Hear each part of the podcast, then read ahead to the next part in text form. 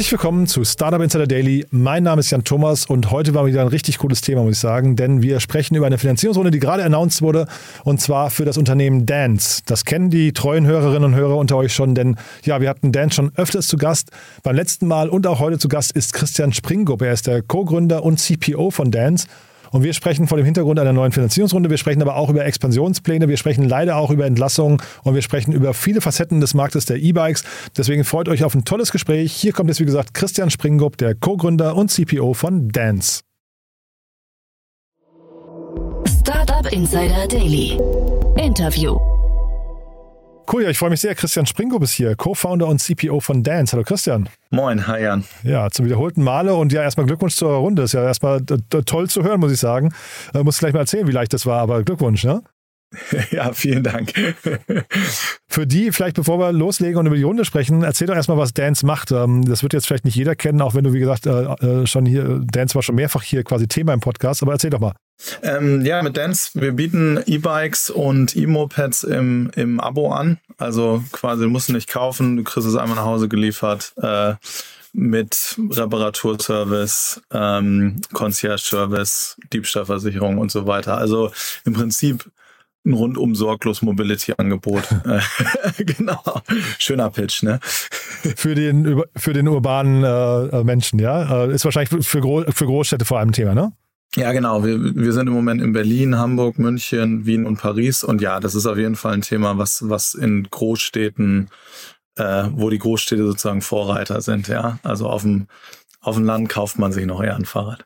Und sag mal, diese, diese ähm, Mietmodelle, Abo-Modelle, ähm, da war ja jetzt gerade diese Diskussion bei NPAL, dass ihnen vorgeworfen wurde, dass es eigentlich für, für äh, Abonnenten zu teuer ist äh, on the long run, also quasi äh, auf, auf die Frist von mehreren Jahren hinaus oder bei, bei NPAL sind es, glaube ich, 20 Jahre.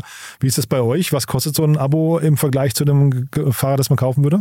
Ähm, Abo kommt natürlich immer auf die, auf die Laufzeit an, liegt so zwischen 50 und 80 Euro im Monat ungefähr. Ähm, ich glaube, der Vergleich mit NPAL ist halt ein bisschen anders. Also da geht es ja eher darum, dass es wirklich über 20 Jahre lang läuft und eigentlich die Idee ist, es dann, dann auch auf dem Haus bleibt und man das irgendwann abkauft. Ja? Also es ist halt vielleicht eher mit, mit Leasing vergleichbar. Ich glaube, das Besondere bei bei unserem Abo ist sozusagen, es ist wirklich halt ein Abo, das habe ich monatlich äh, und wenn sich irgendwie meine Lebensumstände ändern oder ich in eine andere Stadt ziehe oder äh, doch nicht mehr mit dem Moped, sondern mit dem Fahrrad fahren will oder wie auch immer sich bei mir das ändert, dann, dann äh, kann ich das halt auch ändern, ja. Und ähm, also insofern glaube ich, ist das, ist das was, was anderes. Ähm, der Vergleich mit dem Kaufen, der ist natürlich auch, also ich meine, es gibt ja so die, die berühmte sehr werten Rechnung, wo man den monatlichen Beitrag dann mal Monate nimmt und dann beim Kaufpreis rauskommt. Das ist natürlich insofern was anderes, als dass man natürlich diese ganzen Sachen wie Diebstahl, Reparaturen innerhalb von 24 Stunden und sowas immer mit einrechnen muss.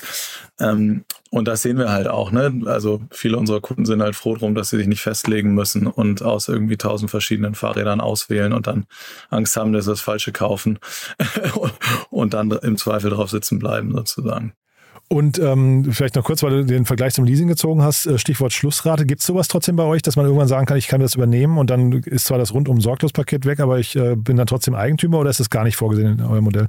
Nee, das ist tatsächlich gar nicht vorgesehen und, und auch mit, mit Absicht. Also die Dance Bikes kann man nicht kaufen, ja. Ähm, das hat verschiedene Gründe, aber vor allen Dingen ist es für uns halt so ein, so ein Ding, dass wir halt dafür sorgen wollen, äh, also die sind so gebaut, dass wir die halt reparieren können, möglichst schnell reparieren können und auch so gebaut, dass sie halt sehr, sehr lange halten. Ja, das heißt also, wir wollen immer, dass die Leute äh, oder dass die Räder ganz lange im Abo bleiben und wenn dann irgendjemand irgendwann sagt, ja, ich brauche jetzt aber ein eigenes Rad, dann hat man genug Auswahl, sich eins zu kaufen und das halt auf die Ansprüche dann zuzuschneiden sozusagen. Und dieses rund, rundum Sorglos-Paket, von dem du gesprochen hast, also mit Diebstahl und Reparatur und so weiter, ähm, das ist eine Sache, die zieht und das lassen sich Leute dementsprechend auch was kosten, weil sie eben dann sagen, okay, dann finde ich das Angebot, was ihr jetzt hier mit den 50 bis 80 Euro im Monat, dann finde ich das irgendwie äh, fair. Ja, das, also das klingt irgendwie nach, einer, nach einem, nach einem ähm, Modell, wo Leute zuschlagen.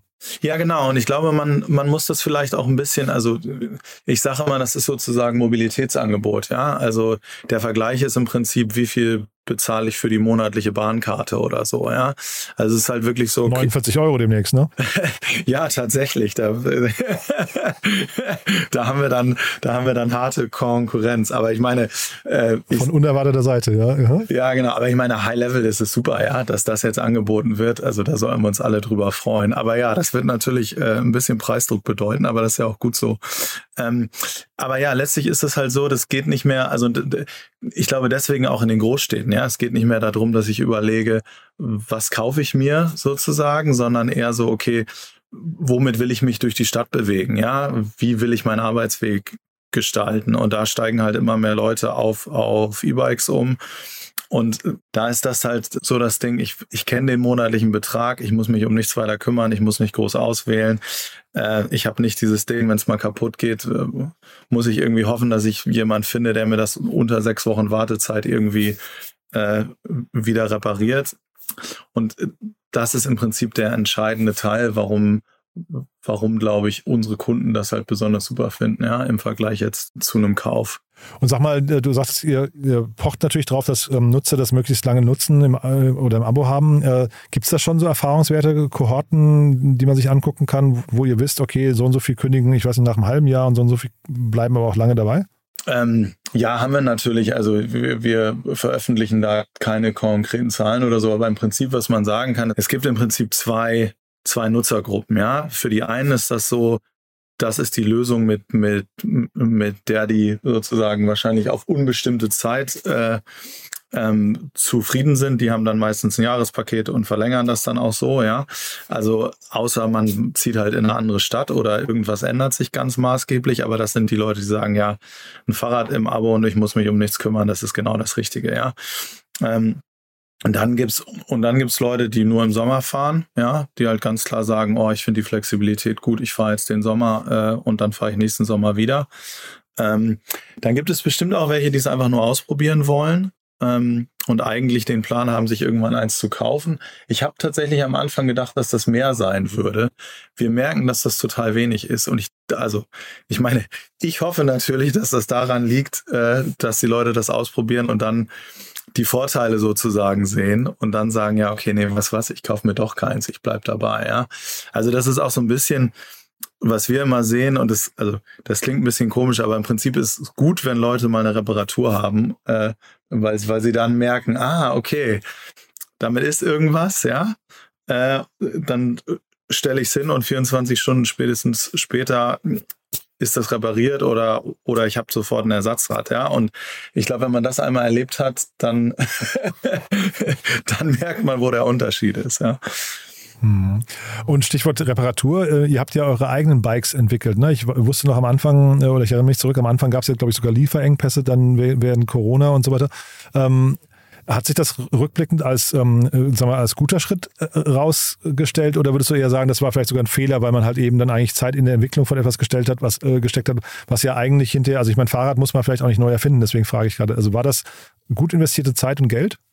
Ähm, ja, auf jeden Fall. Also ähm, und auch wir haben da natürlich, also auch wir haben da viel gelernt. Ja, ich glaube, manche Sachen haben sich als, also ich würde generell sagen, wir sind hundertprozentig davon überzeugt, dass die richtige Strategie ist, ein eigenes Fahrrad zu entwickeln, ja.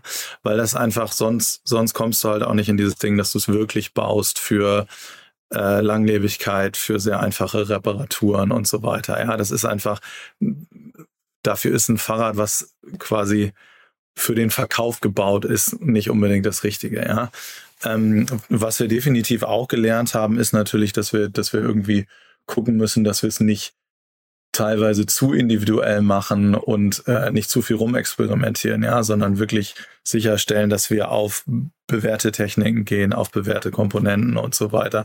Und ähm, das ist, glaube ich, so, so ein bisschen das, wo wir, sage ich mal, ähm, einen guten Mittelweg mittlerweile gefunden haben. Ich, die Corona-Krise war halt, also die Lieferengpässe, das war natürlich, also das hat ja jeden getroffen, ja. Ich glaube auch tatsächlich hätten wir in der Zeit versucht, irgendwie einfach Fahrräder von der Stange zu kaufen, da hätten wir überhaupt keine bekommen, ja. Also insofern war das natürlich auch gut. Aber ja, also wir sind, wir sind sehr überzeugt von der Strategie und werden mit Sicherheit auch bleiben bei der. Hm, jetzt hast du ja gerade gesagt, bestimmte Zahlen veröffentlicht ihr nicht, aber das ist scheinbar jetzt nicht, ähm, dass die Zahlen nicht schlecht waren, sieht man ja daran, wir, wir sprechen ja von dem Hintergrund einer Finanzierungsrunde. 12 Millionen Euro, ne? Ähm, das ist schon irgendwie eine, eine stattliche Summe, finde ich, auch gerade in der heutigen Zeit, auch für so ein Modell. Das, sag mal vielleicht, also ich habe gesehen von den Bestandsinvestoren, ne? oder, oder sind auch neue Investoren dabei? Nee, es war, glaube ich, HG Capital, ähm, äh, wen hatte ich noch gesehen? Blue Yard, ne? Ja, genau, also unsere, unsere Bestandsinvestoren haben die, haben die Runde sozusagen als Leads gemacht. Wir haben aber noch, ein, noch einen Haufen von weiteren Investoren ähm, mit dazu bekommen. Ähm, also Winthrop Capital zum, zum, zum Beispiel aus, aus Boston.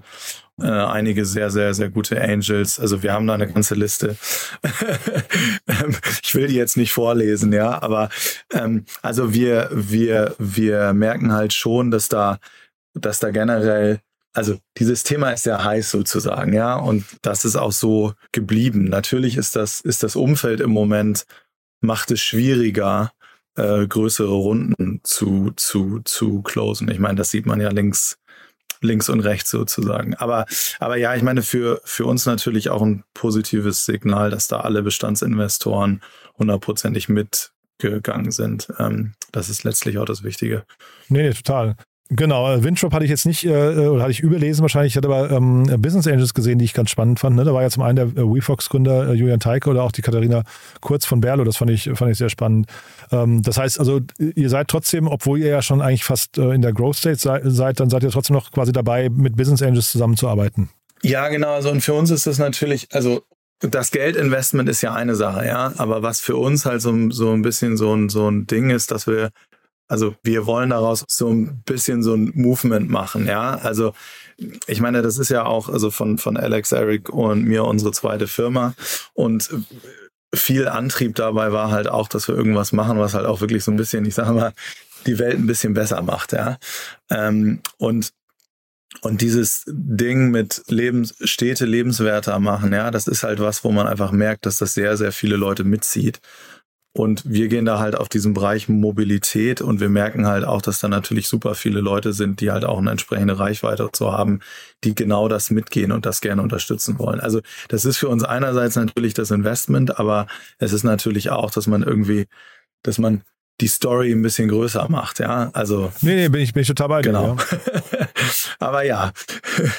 Trotzdem, äh, sag nochmal kurz das Umfeld, du hast ja gerade schon ein bisschen durchblicken lassen. Ähm, äh, wir haben ja jetzt dieses Phänomen, dass äh, Unternehmen, sag mal, bei der letzten Runde, wahrscheinlich meistens jetzt in den letzten anderthalb Jahren, relativ viel Geld einsammeln konnten, damit verbunden auch hohe Wachstumsfantasien hatten, die dann auch dazu geführt haben. Ich meine, ihr habt ja auch, können wir vielleicht gleich nochmal kurz drüber sprechen, ihr habt ja auch einen Cost-Cutting-Moment gehabt. Das heißt, man kommt jetzt eher in Richtung, ähm, also zumindest so die Erwartung der meisten Investoren gerade, man kommt eher in Richtung, man muss profitabel werden und nicht mehr Wachstum um, jeden Preis. Ist das richtig? Ja, das ist total richtig und das ist auch genau richtig zusammengefasst. Ich glaube, da hat sich, hat sich die Welt einfach ein bisschen geändert, dass es halt darum geht, ja, also nicht, nicht Wachstum um jeden Preis, sondern halt gesundes Wachstum was, was, äh, was mit gesunden Unit Economics und so zusammenhängt. Und ja, und darauf haben wir uns auch fokussiert. Ich glaube, wir sind jetzt Gott, sind jetzt seit, seit etlichen Monaten dabei, uns also das als Hauptfokus zu machen. Und ja, das kommt halt auch mit, mit manchen Einschnitten, wie bei, wie bei vielen anderen auch.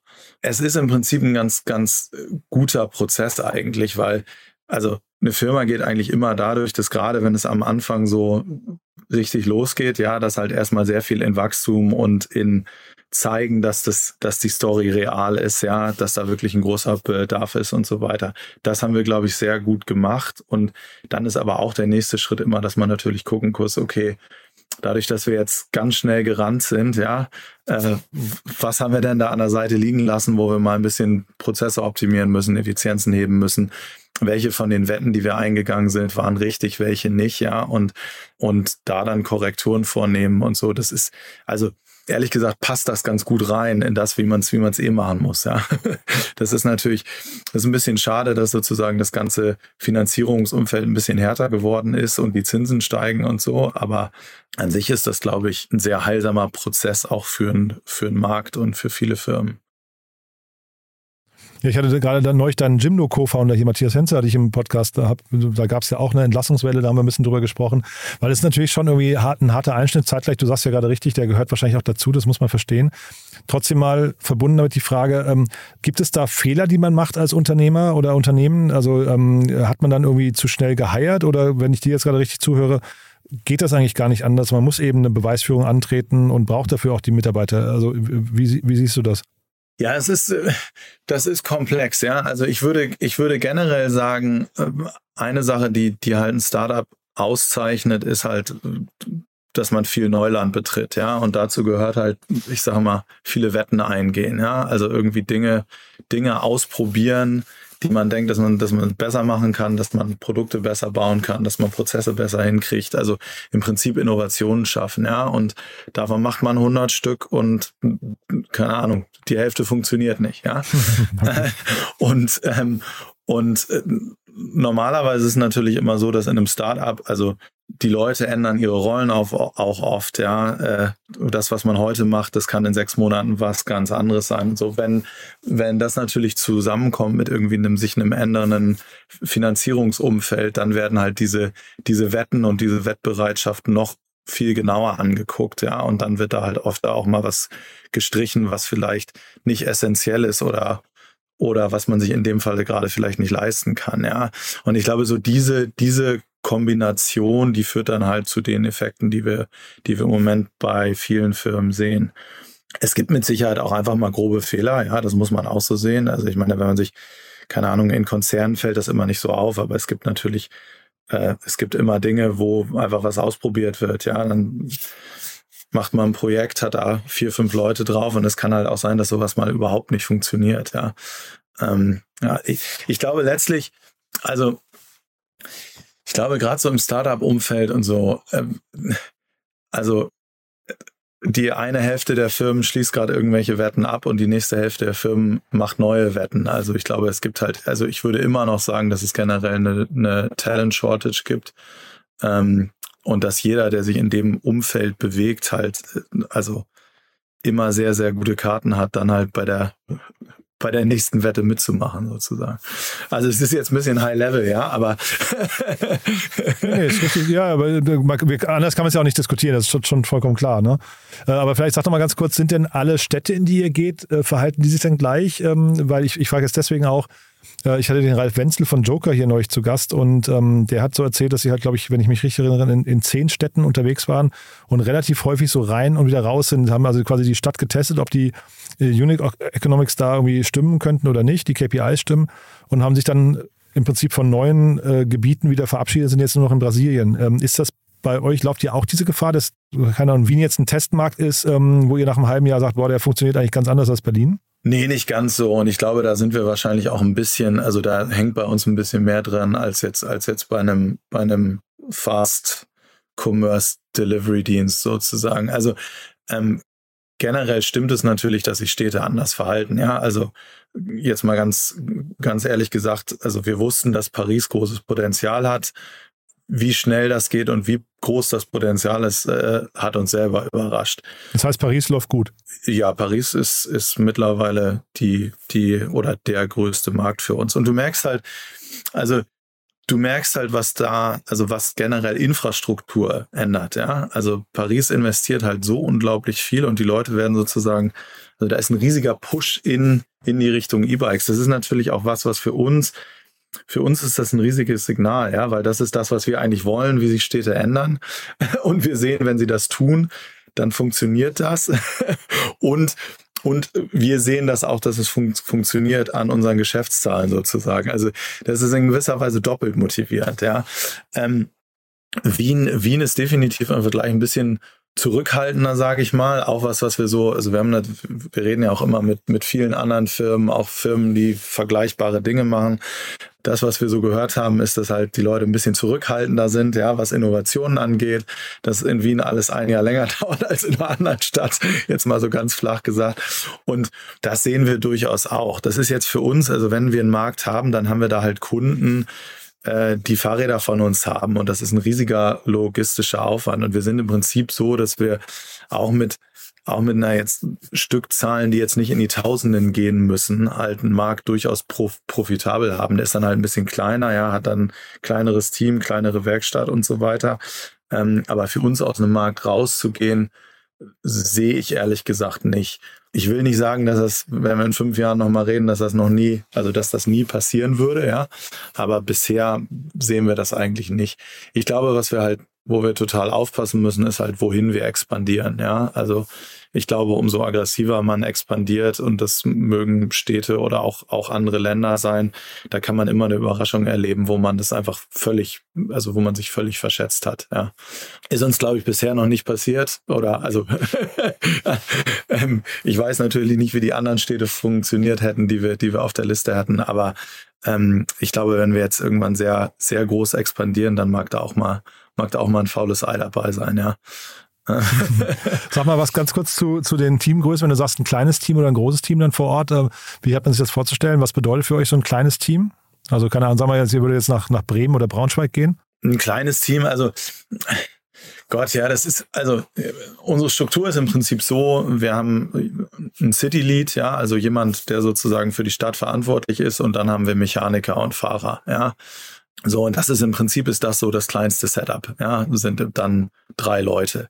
Jetzt ist es natürlich auch so, also, und ich glaube, drunter, drunter geht's auch gar nicht. es gibt durchaus Modelle, und da sind wir jetzt noch nicht, aber wo man natürlich auch sagen kann, okay, man gruppiert drei Städte und hat einen äh, Stadtmanager für drei Städte und hat dann, was weiß ich, unter den Fahrern Schichtleitern. Ja, das haben wir zum Beispiel in, in größeren Märkten und unter den Mechanikern vielleicht auch eine, eine Leitung und die Person ist dann aber vielleicht verantwortlich für, für drei Märkte. Aber es muss alles gebrandet sein für, mit Dance. Also es ist jetzt keine, äh, ich weiß nicht, Subunternehmer oder sowas, die dann irgendwie einfach eine Fahrradwerkstatt haben und dann euch mitbetreuen. Nee, genau, das machen wir gar nicht. Ähm, das ist auch, also ja, das, da gibt's ja verschiedene Philosophien. Für uns ist das halt ein Ding, das hat halt einerseits was mit Qualität und mit Training zu tun. Also dadurch, also ich sag mal, wir geben ja den Leuten Fahrrad in die Hand und die benutzen das als ihr persönliches Vehikel. Ja, das heißt, wenn damit irgendwas nicht in Ordnung ist, ist das halt schon, schon sehr, sehr doof. Also wenn eine Reparatur zum Beispiel fehlschlägt, dann, dann ist das halt sehr, sehr ärgerlich. Und da haben wir einfach gesehen, dass wir sozusagen von der Qualität und auch von der Schulung und eben auch speziell auf unseren Fahrrädern, dass wir da wesentlich besser fahren, wenn wir das alles intern machen und jetzt nicht irgendwie anfangen mit mit Subunternehmern versuchen, den, den, den gleichen Service-Level hinzukriegen. Wenn du natürlich Fahrradwerkstätten hast mit, mit gelernten Zweiradmechanikern, dann würde das vielleicht gehen. Ähm, da ist aber natürlich das Ding, dass die ja sowieso alle, äh, also dass da ein extremer Fachkräftemangel herrscht und die sowieso alle überlastet sind. Äh, und dann stellen wir uns irgendwie mit in die Schlange von den anderen Kunden, die irgendwie sechs Wochen auf ihre Reparatur warten. Also insofern, genau. Aber ja, also ich will auch nicht sagen, dass das nie mal passieren kann oder dass man vielleicht auch mal in kleineren Städten irgendwelche Partner hat oder so. Aber äh, also ist im Moment hat sich das so bewährt und, und ist auf jeden Fall auch überhaupt nicht unsere Idee, das anders zu machen. Und du hast ja eben gerade im Nebensatz gesagt, ähm, wenn ihr jetzt groß expandiert, ähm, hast du es, glaube ich, bezeichnet. Das heißt, das klang jetzt gerade so durch, als wüsstet ihr ziemlich genau, was ihr mit dem Geld vorhabt. naja, also, also dieses Jahr, also oder sagen wir mal so, dieses Investment und dieses Jahr ist jetzt, ist jetzt wirklich dafür da, dass wir, dass wir wirklich in den Städten, wo wir sind, die entsprechend groß machen und halt auch unsere, unsere ganzen Prozesse und sowas auf einen entsprechenden Standard kriegen. Und ja, nächstes Jahr müssen wir dann schauen. Also ich meine, Expansion ist immer ein Thema. Das gleichzeitig ist halt Expansion teuer und ist halt auch immer eine Wette. So. Und wir sehen halt, dass wir, dass wir gerade mit, also mit dem großen Markt wie Paris halt, also Nachfrage haben wir genug. Da geht es jetzt eher darum, dass wir da überhaupt hinterherkommen, sozusagen. Und dann ist halt, das ist kein Zeitpunkt, wo man, wo man noch über Expansion nachdenkt. Zumindest nicht in den nächsten Monaten, ja. Nochmal für mein Verständnis, aber ich versuche gerade so ein bisschen zu rechnen, was wohl so eine, was so eure Kundenakquisekosten sein dürften, ne? Ähm, weil äh, wenn ihr, sag mal, so einen Kunden zwei, drei Jahre vielleicht ähm, perspektivisch behaltet und der zahlt so seine 50 bis 80 äh, Euro pro Monat, dann ist es ja hinten raus schon durchaus ein sehr lukrativer Kunde wahrscheinlich. Ne? Irgendwann amortisieren sich die Kosten dann so ein bisschen auch und äh, was, was, was darf so ein Kunde kosten und vor allem, was, was sind auch so die Kanäle? Wie, wie, wie findet ihr die Kunden? Ähm, also wie viel so ein Kunde genau kosten, darf, das kann ich nicht teilen. Das ist natürlich auch so ein bisschen abhängig vom Markt, sage ich mal. Also ich, ich beschreibe das vielleicht mal so. Also generell, wenn wir in den Markt reinkommen und keiner kennt uns, dann müssen wir halt relativ doll die Werbetrommel rühren, ja, wie das mit mit mit jeder Marke so ist, ja.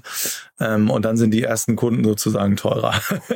ähm, was wir was wir sehen ist, dass wenn die Märkte größer werden und da sind wir halt auch wieder bei dem bei dem ähm, eigenen Bike, ja, dass sich das erstens rumspricht und die Leute das natürlich auf der Straße sehen. Also wenn man, keine Ahnung, wenn man in Berlin mittlerweile unterwegs ist in gewissen Vierteln oder auf irgendwelchen Events, dann ist es nicht selten so, dass da irgendwie mehrere Dancebikes stehen.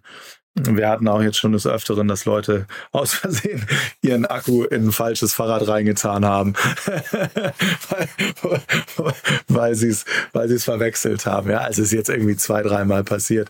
Ist irgendwie eine Story, über die man sich dann freut sozusagen. Aber das heißt aber, wenn das passiert, ja, dann sehen wir natürlich, dass die, dass die Kundenakquisekosten stark sinken, ja, weil die Leute kommen halt, weil sie es gesehen haben, weil die Leute, weil Freunde oder Kollegen ihnen das erzählt haben.